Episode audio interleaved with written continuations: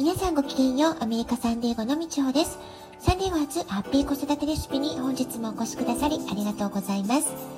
みんな違ってみんないい。ママが笑顔なら子供も笑顔。子育てで悩んでることの解決のヒントが聞けてほっとする。子育てがちょっと楽しく思えてきた。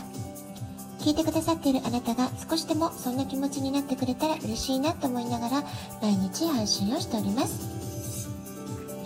日本の皆さんは週明けの月曜日1週間のスタートだと思います、えー、サンディエゴは10月といってもなんだか週末、えー、とってもね今暑いんですけれども、まあ、スーパーの飾り付けとか食材は少しずつ秋を感じるそんな雰囲気になってきました。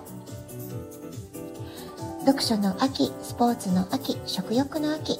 本格的な冬に入る前にできることをやっておきたい。そんなね、盛りだくさんのシーズンが秋なんじゃないかなっていうふうに思います。え日本語補習校の先生をしていた頃は、この時期音楽発表会とか秋祭りとか個人面談の準備で目まぐるしく、えー、ね、とても忙しかったなっていうことを思い出しています。子供たちも何かとこの時期はイベントが多くて、え、宿題がたくさんあるとかね、え、疲れが出やすい時期でもあります。旬の食べ物を取り入れて、ビタミン、ミネラルがたっぷり入った食事をとるように、え、気をつけてあげてほしいなと思います。子供たちの体と心の健康を作るのは毎日の食事が基礎になっていきます。そして毎日食べたおうちご飯で味覚も作られていきます。だからこそ口に入れるものには気を配って、え生活していきたいなっていうふうにも思いますでそれでね今日は血糖値と集中力の関係、まこれをねお話ししてみようかなと思います例えば一定の時間椅子に座っていられないとかそわそわする。他の子にちょっかいを出す。騒ぐ。まあ、こういうね子供が増えているって話皆さんも耳にしたことがあるんじゃないかなと思います。でいろいろなね原因が考えられるんですけれどもその一つとしてね食事のことを考えてみる。これもねすごく大事なことじゃないかなと思います。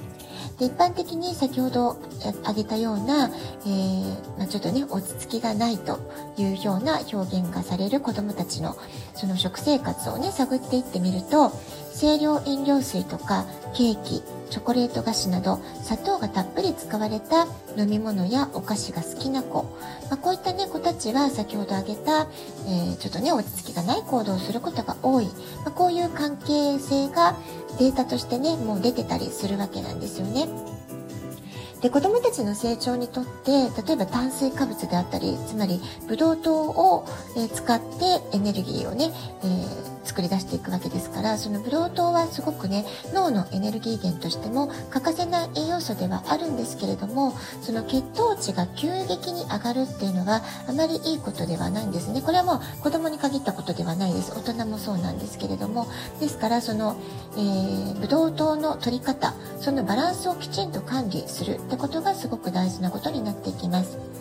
果物とか野菜とか穀物、まあ、ご飯をね食べるとか、えー、穀類パンとかねそういったものから吸収するブドウ糖っていうのは体にとってのエネルギー源にしっかりと、まあ、緩やかになっていくんですけれども砂糖っていうのはねあまりおすすめできないわけなんですよね。でなぜなら先ほども言いましたけれども集中力を高めるために必要なのは血糖値がただ上がるってことではなくて安定しているっていうこの安定性が必要なんですね。ブドウ糖を食事から、まあ、健康的な食事から緩やかに吸収して安定的な血糖値を維持することができる。この血糖値の維持っていうのが大事なポイントなんですよね。でこれができることで脳に十分なブドウ糖というのが供給されています。だから、まあ、脳はね、えー、まあ、栄養を求めるからこそ疲れた時に甘いものなんて言いますけどこれはちょっとねあの正しい解説ではないんですよね。かえって甘いお菓子とかジュースで血糖値が急に上げるってことを繰り返すとインスリンとかアドレナリンなどのホルモンが今度出過ぎた状態になって血糖値が不安定になってしまいます。そうすると精神的にも非常に不安定な状態になってしまうってことなんですね。ですから長期的な目で考えると急激に一時的に血糖値を上げるものを口にするっていうのはあまりねいいことではない。かえってマイナスになるっていうことが言えるかと思いますですので、あなたの子供で、えー、ちょっとなんか最近イライラしやすいなとか、怒りっぽいなって、まあ、そういうね、様子が子供の状態で頻繁に見られるとき、それは本来的な性格のせいとか、環境のせいではなくて、実は砂糖まみれのおやつで血糖値が不安定になってたことによる、えー、自律神経の乱れ、これがね、原因なんじゃないかな。ここをね、探ってみる必要っていうのはね、非常にいいポイントなんじゃないかなと思います。ですからあの日常的にね甘いものを摂取しないってこと。これすごく大事なわけなんですよね。逆にいつもね甘いものをとっている子供っていうのはこの血糖値のバランスが悪いために不足してしまうとエネルギー不足で元気が出ないとかぼーっとしてるとか落ち着きがない、まあ、こういう症状が出やすくなるわけです。で急にね血糖値がポンと上がって多すぎる、えー、そういう砂糖とかに、えー、基づいた血糖値で急激に上がってバランスが崩れてしまうと疲れやすいとかイライラするとかめまいがする眠れない攻撃的になる集中なぜかできない、まあ、こういったね症状が出てきたりします。で食材はもちろんなんですけれども食べる順番などもほんの少し工夫することで上手な血糖値コントロールができるようになります、まあ、そうすることで集中力を高めて、えー、非常にね正常な判断ができる脳を育てていくことができるわけです。で食べる順番で言うと例えばあの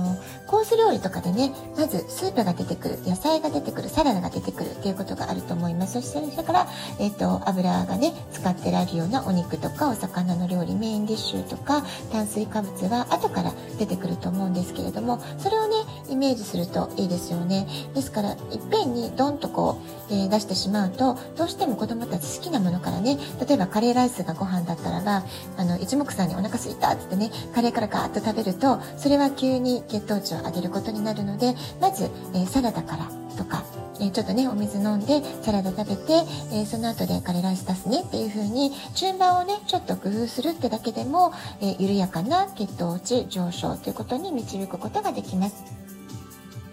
え毎日の食事っていうのはね忙しい日常の中であ今日また献立何にしようって言ってね、えー、たくさんのお母様たちが頭を悩ませるテーマだと思いますけれどもこのねやはり毎日の食生活本当に大事なんですね。ですからちょっとした、えー、食生活の見直しをしただけで、えー、随分と精神面落ち着いたとか集中力ややる気が高まった、まあ、こういったケースはねたくさんあるわけですから是非日々の食事で甘いものを摂りすぎていないか、えー、ちょっとねチェックしてみてほしいなというふうに思っています。えー、食欲の秋でもありますから美味しいものをね楽しく食べる工夫っていうのはもちろん必要なんですけれどもこの血糖値バランスをいかにうまくコントロールできるかこれはね子供だけじゃなく私たち大人の健康にとってもとても大切なポイントになってきますので是非ね、えー、食べ方とか食材の選び方とか、えー、考えるきっかけにしていただけたら嬉しいなと思います。ラジオトークアプリインストールしておくとスマホからいつでも簡単に聞けます。あなたからのお便りお待ちしております。では今日はこの辺で今日も素敵なお時間をお過ごしください。ごきげんよう、みちおでした。さようなら。